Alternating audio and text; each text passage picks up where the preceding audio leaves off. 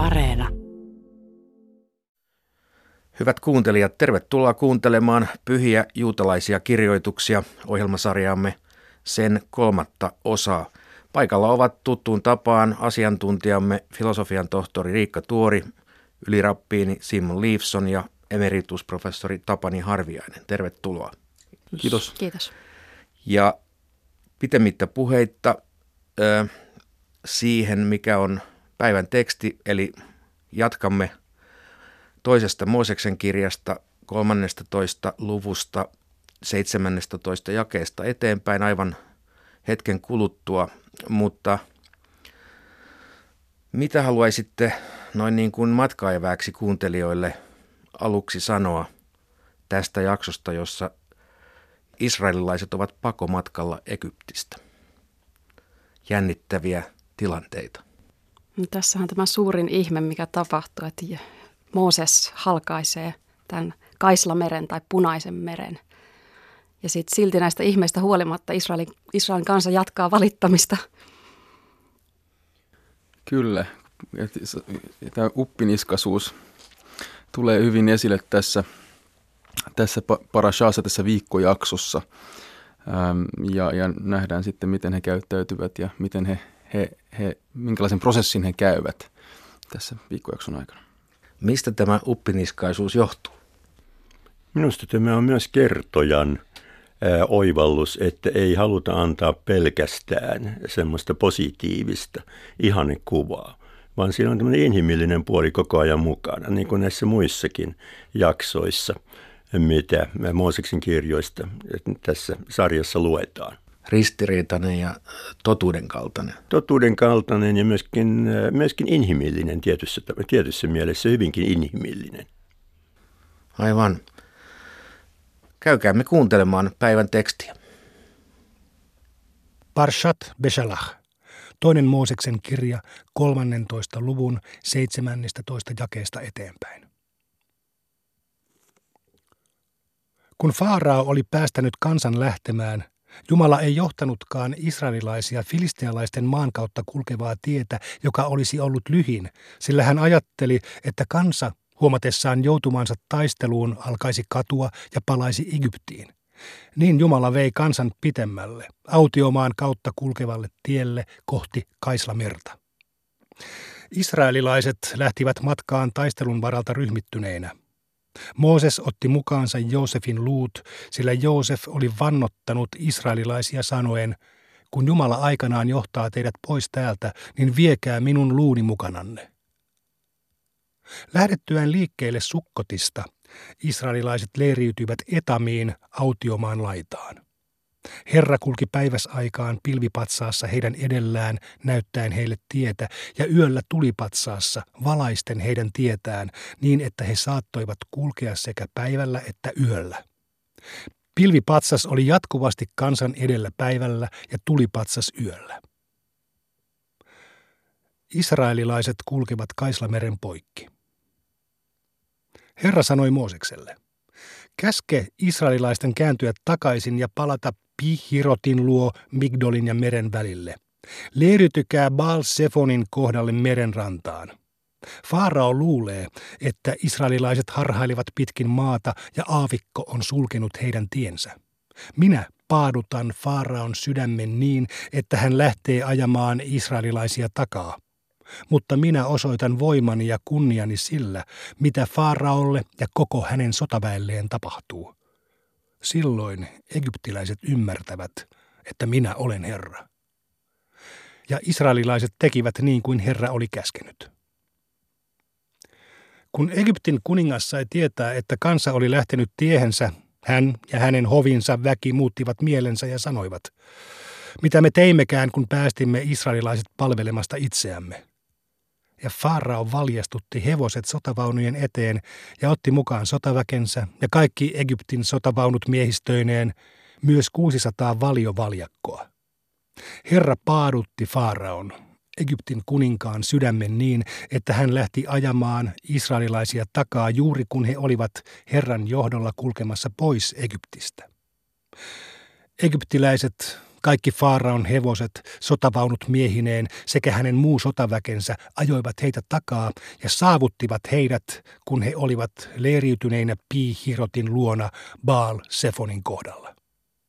Faaraon lähestyessä israelilaiset huomasivat yhtäkkiä, että egyptiläiset olivat aivan heidän kintereillään. Israelilaiset pelästyivät kovin, huusivat apua Herralta ja sanoivat Moosekselle – Oliko Egyptissä niin vähän hautatilaa, että sinun piti tuoda meidät tänne autiomaahan kuolemaan? Näetkö nyt, mitä olet meille tehnyt, kun veit meidät pois Egyptistä? Mehän sanoimme sinulle jo siellä. Anna meidän olla rauhassa ja palvella egyptiläisiä. Parempi meidän olisi toki palvella egyptiläisiä kuin kuolla autiomaassa. Mutta Mooses sanoi kansalle, älkää pelätkö, vaan pysykää aloillanne niin saatte nähdä, kuinka Herra pelastaa teidät. Sellaista, mitä te tänään näette tapahtuvan egyptiläiselle, ette enää milloinkaan saa nähdä. Herra sotii teidän puolestanne, olkaa te hiljaa. Herra sanoi Moosekselle, miksi sinä huudat minua avuksi? Käske israelilaisten lähteä liikkeelle – Kohota sauvasi, ojenna kätesi merta kohti ja halkaise sen vedet, niin israelilaiset voivat kulkea merenpoikki kuivaa maata pitkin. Minä kovetan egyptiläisten sydämet niin, että he lähtevät teidän peräänne, ja se, mitä tapahtuu Faaraolle ja koko hänen sotajoukolleen, hänen sotavaunuilleen ja niiden ajajille, todistaa minun suuruuttani kun minun suuruuteni näkyy siinä, mitä Faaraolle, hänen sotavaunuilleen ja niiden ajajille tapahtuu, silloin egyptiläiset ymmärtävät, että minä olen Herra. Jumalan enkeli, joka oli kulkenut israelilaisten joukon edellä, siirtyi nyt kulkemaan heidän perässään, ja pilvipatsas siirtyi pois heidän edeltään ja asettui heidän taakseen niin, että se tuli egyptiläisten ja Israelin joukkojen väliin.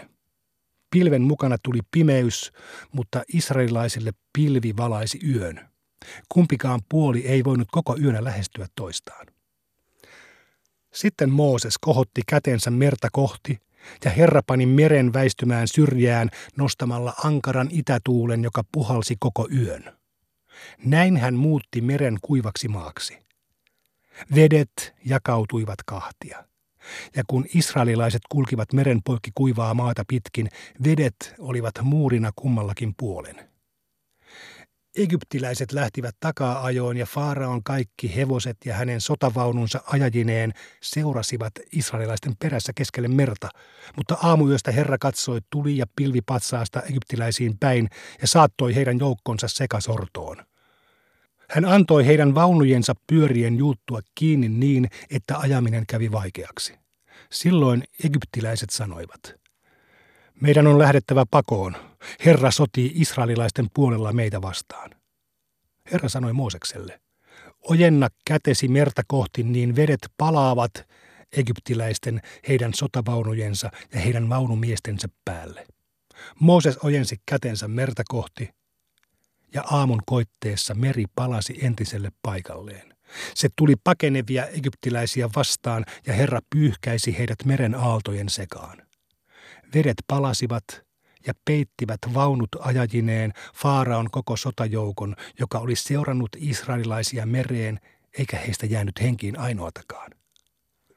Mutta israelilaiset kulkivat meren poikki kuivaa maata pitkin, ja vedet olivat muurina heidän kummallakin puolellaan. Näin Herra pelasti sinä päivänä Israelin Egyptin käsistä, ja israelilaiset saivat nähdä egyptiläisten makaavan kuolleina meren rannalla. Ja kun israelilaiset näkivät, miten Herran käsi oli lyönyt Egyptin, he pelkäsivät Herraa ja uskoivat häneen ja hänen palvelijaansa Moosekseen. Mooseksen ja israelilaisten laulu. Silloin Mooses ja israelilaiset lauloivat Herralle tämän ylistyslaulun. Minä laulan ylistystä Herralle. Hän on mahtava ja suuri, hevoset ja miehet hän mereen suisti. Herra on minun väkeni ja voimani, hän pelasti minut. Hän on minun Jumalani, häntä minä ylistän, minun isieni Jumala, hänen kunniaansa minä laulan. Herra on soturi, Jahve on hänen nimensä. Faara on vaunut ja sotajoukot hän syöksi mereen, Vaunusoturien valiot hukkuivat Kaislamereen. Syvyydet peittivät heidät, he painuivat pohjaan kuin kivi. Sinun oikea kätesi, Herra, ihmeellinen voimassaan, sinun oikea kätesi, Herra, musertaa vihollisen. Valtasuuruudessasi sinä kukistat vastustajasi, ja kun päästät valloilleen vihasi loimun, se polttaa heidät kuin oljet. Sinun vihasi henkäys sai vedet kasautumaan. Vyöryvät aallot seisoivat paikoillaan kuin muuri. Syvyyksien vedet jähmettyivät keskellä merta. Vihollinen sanoi. Minä ajan heitä takaa, otan heidät kiinni, käyn saaliin, kimppuun, saan kaikkia mielin määrin, minä paljastan miekkani, minä tuhoan heidät. Sinä puhalsit jälleen, ja meri peitti heidät. Vyöryviin vesiin he upposivat kuin lyijy. Kuka on sinun vertaisesi, Herra, Jumalien joukossa? Kuka on sinun kaltaisesi? Sinä pyhyydessä ihmeellinen, mainetteoissasi pelättävä, sinä ihmeiden tekijä. Sinä ojensit oikean kätesi ja maa nielaisi heidät. Sinä johdatit hyvyydessäsi kansaa, jonka olit vapauttanut. Voimallasi sinä veit sen pyhille asuinsijoillesi. Siitä kuullessaan kansat vapisivat. Ahdistus valtasi Filistian asukkaat. Silloin säikkyivät Idomin ruhtinaat. Moabin mahtimiehet vapisivat. Kaikki Kanaanin asukkaat menettivät rohkeutensa. Pelko ja kauhu on langennut heidän ylleen. Sinun kätesi voimasta he kivettyvät paikoilleen, kunnes sinun kansasi, Herra, on kulkenut ohi. Kunnes kansa, jonka otit omaksesi, on kulkenut ohi. Sinä viet heidät perille, annat heidän juurtua omaan maahasi, vuorelle, jolle teit asumuksesi, Herra, sinun pyhäkköösi, jonka kätesi ovat perustaneet. Herra on kuningas, aina ja ikuisesti. Kun Faaraon hevoset ja hänen sotavaununsa ajajineen olivat tulleet meren keskelle, Herra palautti vedet heidän päälleen, mutta israelilaiset pääsivät kuivaa maata pitkin meren poikki. Mirjamin laulu. Naisprofeetta Mirjam, Aaronin sisar, otti käteensä rummun ja kaikki naiset seurasivat häntä tanssien ja rumpua lyöden. Mirjam viritti laulun. Laulakaa ylistystä Herralle, hän on mahtava ja suuri, hevoset ja miehet hän mereen suisti. Kansa nurisee marassa. Mooses vei israelilaiset Kaislamereltä surin autiomaahan ja he vaelsivat siellä kolme päivää löytämättä vettä. Sitten he saapuivat Maraan, mutta he eivät voineet juoda Maran lähteen vettä, koska se oli kitkerää. Siitä syystä paikka olikin saanut nimekseen Mara. Kansan nurisi Moosesta vastaan ja sanoi, mitä me nyt juomme. Mooses rukoili apua Herralta ja Herra osoitti hänelle puun oksan, joka hänen piti heittää veteen. Kun hän teki niin, vesi muuttui juotavaksi. Siellä Herra määräsi kansalle lait ja säädökset, ja siellä hän pani kansan koetukselle. Herra sanoi, jos kuuntelet tarkasti, mitä minä puhun, ja teet sen, mikä on oikein minun silmissäni, jos muistat minun käskyni ja noudatat kaikkia minun lakejani, niin minä en pane sinun vaivaksesi mitään niistä sairauksista, joilla kuritin egyptiläisiä. Minä, Herra, olen sinun parantajasi. Sitten he tulivat elimiin. Siellä oli 12 vesilähdettä ja 70 taatelipalmua. He leiriytyivät sinne veden ääreen. Manna ja viiriäiset. Sitten israelilaiset lähtivät liikkeelle Elimistä ja tulivat Sinin autiomaahan, joka on Elimin ja Siinain välillä. He tulivat sinne toisen kuun 15. päivänä Egyptistä lähtönsä jälkeen. Autiomaassa israelilaiset alkoivat nurista Moosesta ja Aaronia vastaan ja sanoivat heille, kumpa Herran käsi olisi lyönyt meidät kuoliaaksi Egyptissä, kun vielä olimme lihapatojen ääressä ja saimme ruokaa kylliksemme. Mutta te olette tuoneet meidät tänne autiomaahan tappaaksenne nälkään kaikki nämä ihmiset. Herra sanoi Moosekselle, minä annan sataa teille ruokaa taivaasta, niin että kansa voi joka päivä mennä keräämään ruokaa, mutta vain sen päivän tarpeiksi. Näin minä panen heidät koetukselle, että näkisin, noudattavatko he minun lakejani vai eivät. Kuitenkin kun he sapatin aattona valmistavat ruuaksi sen, mitä ovat tuoneet mukanaan, sitä tulee kaksi kertaa niin paljon kuin heillä on muina päivinä. Mooses ja Aaron sanoivat israelilaisille, Tänä iltana te ymmärrätte, että juuri Herra toi teidät pois Egyptistä, ja huomisaamuna saatte nähdä Herran kirkkauden voiman, sillä hän on kuullut, kun olette nurisseet häntä vastaan. Häntä vastaan te olette nurisseet, ette meitä. Mitä me muka olemme? Mooses sanoi vielä, Saattepa nähdä, että Herra antaa teille tänä iltana lihaa ruuaksi ja aamulla leipää niin paljon kuin jaksatte syödä.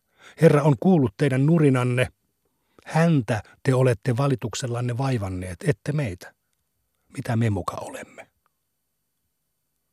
Mooses sanoi Aaronille, kutsu kaikki israelilaiset Herran eteen, sillä hän on kuullut heidän valituksensa.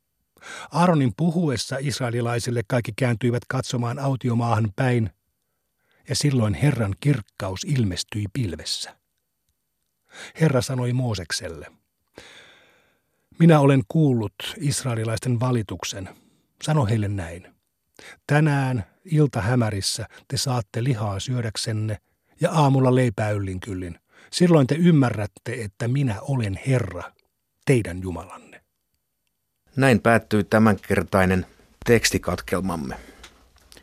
Israelilaiset ovat siis päätyneet pakomatkallaan Sinin autiomaahan ja pientä tyytymättömyyttä on ollut ilmassa ja Mooseksen ja Aaronin asema tässä kansan ja Herran välissä on hieman hankala. Mutta palatkaamme tämän pakomatkan alkuun.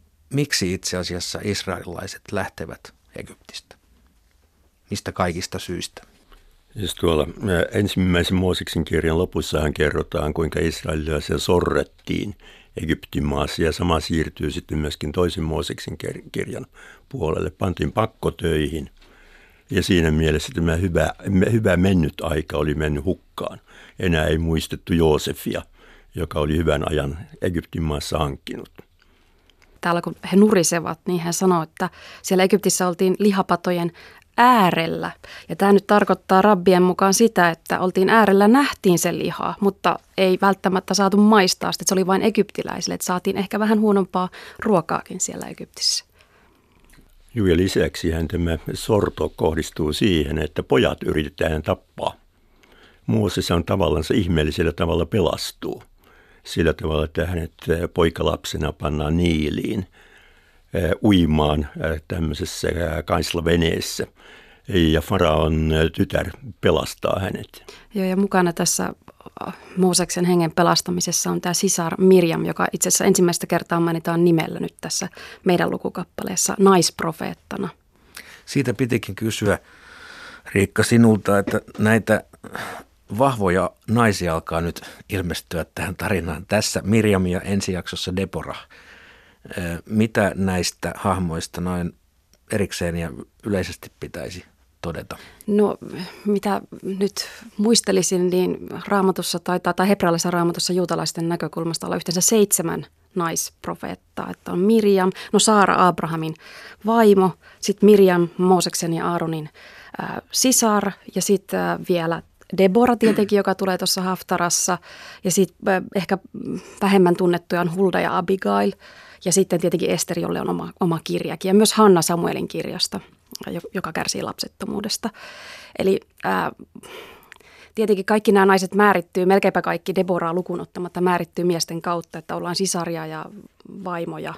Et siinä mielessä ää, naisen asema on ehkä yhä ää, alisteinen miehelle tässäkin näkökulmassa, mutta Mirjamin laulu myös selvästi herättää naiset laulamaan, eli tässä on jaettu kansa kahtia, eli miehet laulaa Mooseksen mukana, tai kansa ja israelista laulaa Mooseksen mukana, mutta sitten Mirjamin mukana tulee, naisprofeetan mukana tulee naiset. Tässä on jonkinlainen, ehkä voi ajatella jo siis tämä juutalaisuudessa, kun nähdään, että miehet ja naiset sitten erikseen ää, hoitavat asioita, niin tulee jo tässä esiin. Mitä haluaisitte todeta Mooseksen ja Aaronin jo mainitusta asemasta tässä – nurkuvan kansan ja Herran välissä. Mooseshan sanoo parinkin kertaan, että mitä me muka olemme. Kuulostaa siltä, kun hän yrit, siirtäisi vastuuta hieman niin kuin itsestään. Hän ehkä kokee olevansa mm, paineessa tämän nurkumisen kohteena, mutta, mutta ei halua ottaa siitä sen nurkumisen aiheista vastuuta. Äh, mä en ehkä näkisi sitä ihan noin. Mä näkisin sen enemmänkin tämmöisen nöyränä puolena hänessä. Eli, eli se, että mikä tulee toistuvasti ilmi hänessä, että hän tietenkin hän on sillä tavalla hyvin, hyvin lähellä Joosefia, josta, joka mainitaan tässä myöskin Joosefin luut. Joosefhan sanoo esimerkiksi, jo- Joosefin nöyryys ja Joosefin tämmöinen vanhuskaus tulee esille siinä, kun tässä mainitaan, että Joosef sanoi aikoinaan, että sitten siinä vaiheessa, kun Herra ottaa teidät ulos täältä, niin, niin, niin ottakaa minun luuni. Koko ajan Joosefilla oli tapana sanoa, että Herra tekee se, Herra suo minulle nämä unet, Herra on se, joka, joka vaikuttaa minuun, minä en tee mitään. Ja hän toistuvasti sen tekee koko elämänsä aikana. nuoruudessaan vähän vähemmän, mutta sitten kun hän on vanhempi. Ja, tota, ja Mooseksella on hyvin, hyvin, hyvin tämmöinen nöyrä, nöyrä niin kuin suhtautuminen aina kaikkeen – ja, no, ja no Moses tietää, että hän on hyvin inhimillinen. Äh, hän on hyvin, niin kuin, siis hän on liha ja verta, eli hän suuttuu helposti. Hän, hän, hän, hän, hän niin kuin tietää omat heikkoutensa. Ja näin se on myöskin luonnollista hänen tavallaan astua ää, ää, niin kuin sivuun silloin, kun hän ymmärtää, että hän ei voi tehdä nytten itse sen, vaan että Jumala se lopuksi kuitenkin niin kuin sitten hoitaa.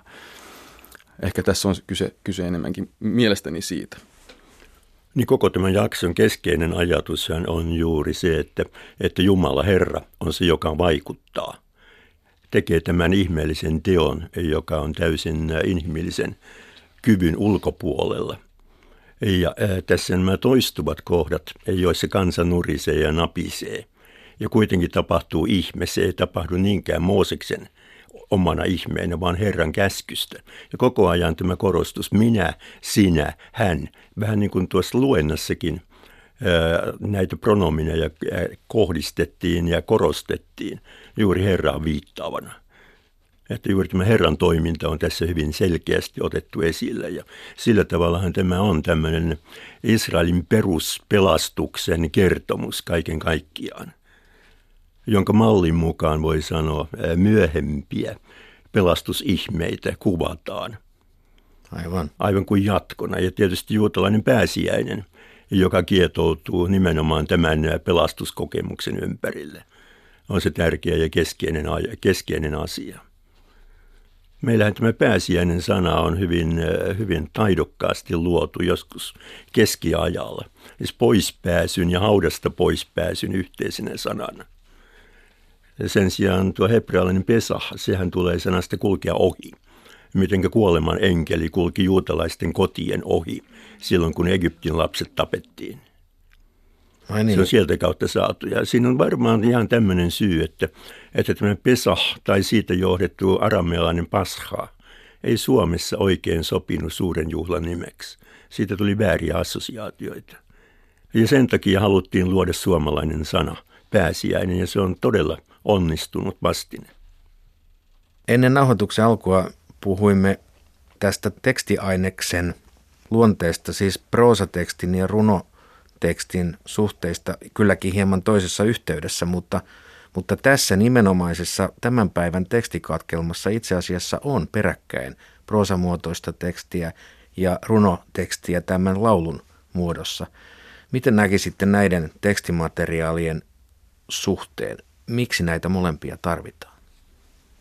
Se on ihan kiinnostava asia sen takia, että oikeastaan kertovat tarinat on olleet perinteisesti runomuotoisia Lähi-idässä. Muun muassa Ugaritin runot, jotka on historiallisia ja hyvin lähelle raamatun kertomuksia tulevia, tulevia tarinoita, muun muassa lapsettomuudesta. Ne on runomuotoisia – mutta kun sitten, äh, sitten jostain erityisestä syystä raamatussa päädytään käyttämään proosaa, se on merkittävä uudistus, mutta samalla halutaan säilyttää tämä kertova runollinen ote. Myös uusia runoja luodaan. Tästä voi hyvin nähdä, että tämä, tämä Moosiksen laulu on aikamoisen myöhäinen, äh, tyypillinen psalmilaulu. Siinä otetaan kaikenlaisia myöhemmin tapahtuvia asioita mukaan.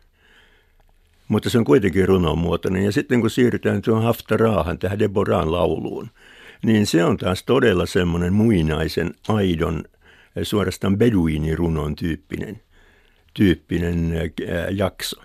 Ja tästäkin näkyy, miten raamatun kertomukset on syntyneet, tai koko raamattu, hyvinkin pitkän ajan kuluessa, jopa tuhannen vuoden kuluessa, ja siihen on liitetty eri, eri ää, aikaisia aineksia.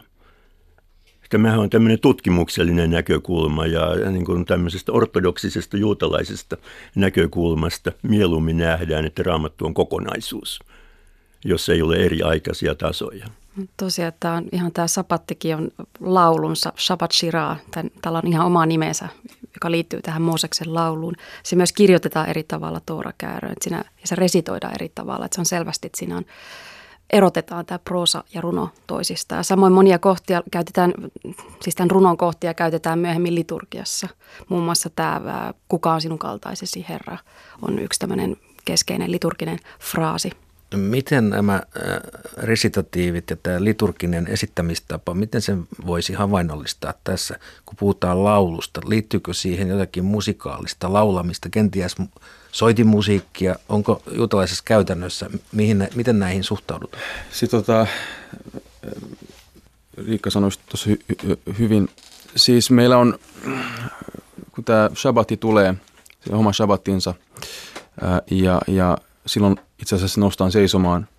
Me nostaan seisomaan hyvin harvoin synagogassa, kun me luemme Tooraa, koska me emme halua luoda epätasa, niin epätasa-arvosta tilannetta siinä mielessä, että emme seiso koko Tooralle, mutta seistään osalle siitä. Ää, niin kuitenkin on tapana joissakin yhteisöissä seistä silloin, kun tämä laulu sanotaan, ja sitten myöskin kun kymmenen käskyä sanotaan. Eli tavallaan ää, ehkä, ehkä se syy, minkä takia minkä takia molemmissa seistään, on se, että profetia oli koko kansan keskuudessa hyvin korkea. Sanotaan, että jokainen Israelin kansan henkilö, yksilö oli profeetta molempina aikoina. Eli silloin, kun ylitettiin Kaislameri, he olivat, olivat kaikki profeettoja. Silloin, kun kymmenen käskyä saatiin, olivat kaikki profeettoja, koska he näkivät, molemmissa tapauksissa he näkivät sen niin selkeästi. He näkivät jotakin sellaista, mitä Mooses sanoi, että tule koskaan en, näkemään. Ja tietenkin laulaminen yleisesti, jos ei puhuta nyt kymmenestä käskystä, vaan puhutaan nyt tästä Shatajamista, tästä, tästä Mooseksen laulusta, niin, niin, niin laulaminenhan on, on eri tasolla kuin pelkkä puhuminen.